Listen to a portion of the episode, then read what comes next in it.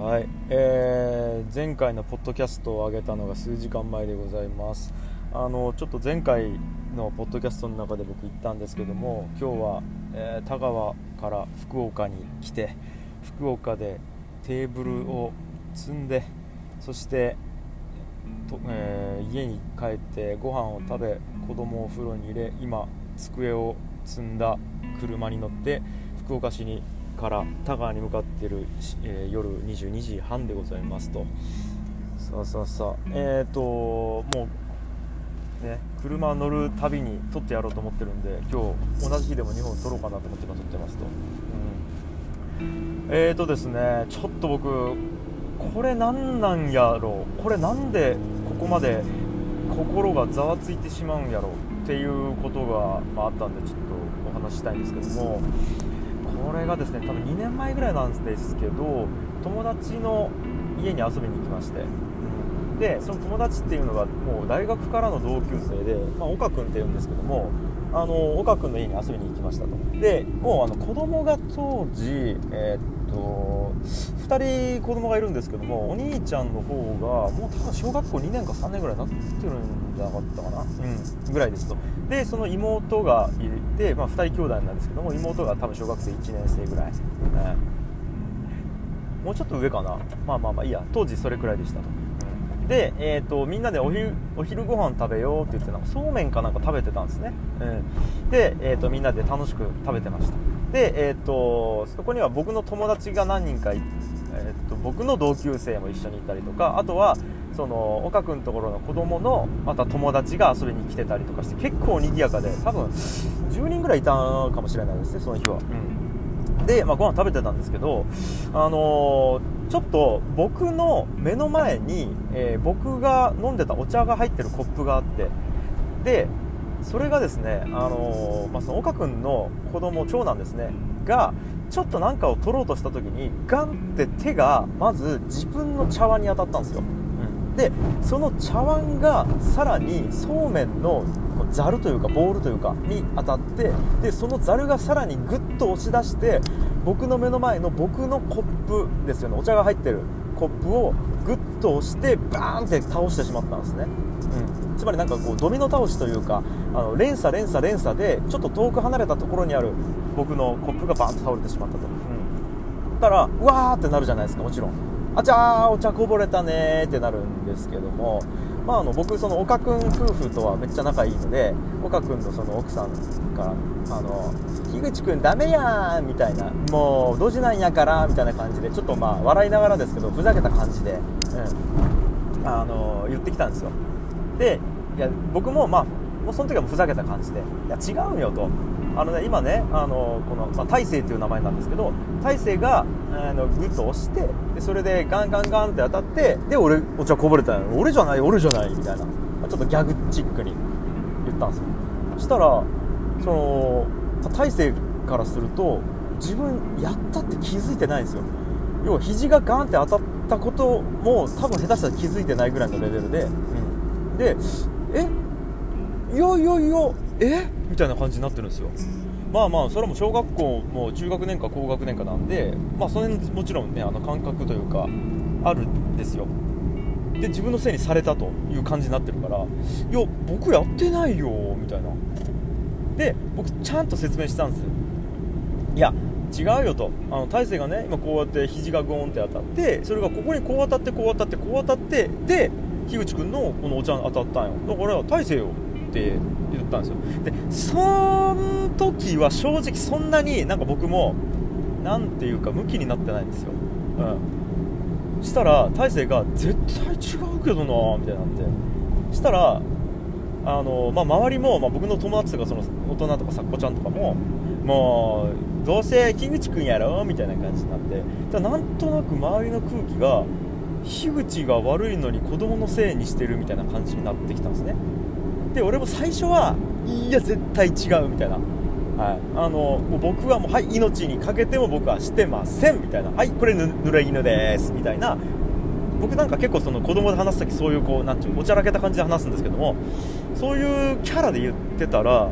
なんか本当に大勢が絶対違うのに絶対違うのにみたいな感じになってきて。したらその大勢の妹、まあ、みちるちゃんっていうんですけどみちるがもうあの樋口君ちょっと大人げないみたいな感じで。そしたらそのみちるの友達ももうさ子供相手にそんなムキになってどうするのってな感じになってきて。もう僕なんかそれぐらいからちょっとこう心の変な奥底がザワッザワッザワッってなりだしてちょっとなんかこう頭がぼぼーっとしてきたというか何ていうんですかね。ちょっと怒りでもないんですけどただの悲しみでもなくちょっとなんか血の頭に血がブワーって巡ってきていやちょっと待って本当に違うよ。ね本当に違うよってなって。そしたらやっぱその大人は気づくんですよ。あれ？樋口ちょっと様子がおかしいぞと。でいや待ってっつってそのあの大勢のおあのお母さんとお父さんの方パッて見て「待ってこれ本当に俺じゃないんやけど本当に俺じゃないけどこれどうしたらい？いや別に俺と言ってこの場を全然収めてもいいんやけど本当に違うんやけどこれえどうどうするべき？どうするべき？みたいな感じでもうなんか助けを求める目ですよね僕。そしたらなんかまあ変な感じやなって多分察したみたいでおおおおみたいになって。いやいやもう別にねまあまあまあいいんじゃない？いいんじゃな。いもうみんなちょっと楽しく楽しく食べようよみたいになって。まあまあまあもうあんちゃんがやってないって言うからみんな信じようみたいな感じになって、まあ、僕あんちゃんと言われてるんで。で終わったんですよ。なんとなく。っていう話があったんですよ。うん。で、まあ、結局この話別に僕ブチギレてもないんですしあのー、まあその場は普通に終わったんですけども僕このことを思い出すと未だにちょっと何ていうんですかね胸がざわつくというかなんか魂に手をガーって奥底にこう持っていかれて魂をギュー掴まれてなんかああやめてくださいって感じになるんですよ。なんかもうあそなんでそんなこと言うんですかっていうなんかこうたまらない気持ちになるんですよこのこと思い出すと。でなんか最初は濡れ衣を着せられたっていうことがもしかしたら何かしら幼少時代にトラウマがあって、えー、そこに対して我慢できない感じになってるのかなと思ったんですけどなんかこれについて一回妻とずっとこう深掘っていったことがあるんですね、うん。いや俺なんでこんなにこれについて怒っちゃうんやろうと。でもしこれがこうやったらどうやろう。いやここがもしこうやったとしたらいやもしじゃあこの時こういう条件やったらどうやろうみたいなことをずっとこう比較しながらいやこれやったら腹立つ。いやこれやったら悲しいけど腹は立たん。みたいな。ことをずっと深掘りしていった結果僕多分ですねこれなんでこんなにギューってされてるかっていうとあの最初から僕がもしえー、っと僕がやりました全部僕のせいですって言ってたらここまで必死になってないんですねでも僕最初に僕じゃありませんって言ってるんですよ、まあ、これ本当なんですけど本当に僕じゃないんで僕そうやって言ったんですけどもいや僕じゃありませんって樋口君じゃありませんってちゃんと言ったんですよでそれでみんなが「え樋口君でしょ?」って言われた時にもしこれ僕が「はいすいません。実は僕がやってました」って嘘でも言うじゃないですか。そうするとこれ僕その場で自分を守るためだけの醜い嘘をつく人間だったっていうことになるんですよ。僕自分がそうなってしまうのが多分死ぬほど嫌なんですよ。あの嘘をつくのはまだいいんですけど自分の保身だけのために、えーと、誰なて言うんですかね誰かを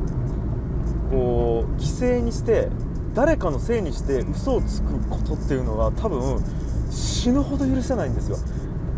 そうなんですよ。だからまあ僕本当はやってないんですけどもしこれで、えーと、僕最初僕やってません。でみんなから責められて僕ややりましたってなると周りから見ると真実は違うんですよ。真実は違うんですけど周りから見ると僕が怒られたくないから子供のせいにした人間っていうことになるんですよ。僕これが耐えられなかったっていうのがちょっとやばいこれ今思い出してもまたちょっとゾワゾワするんですけどそういう自分に気づいた時になんで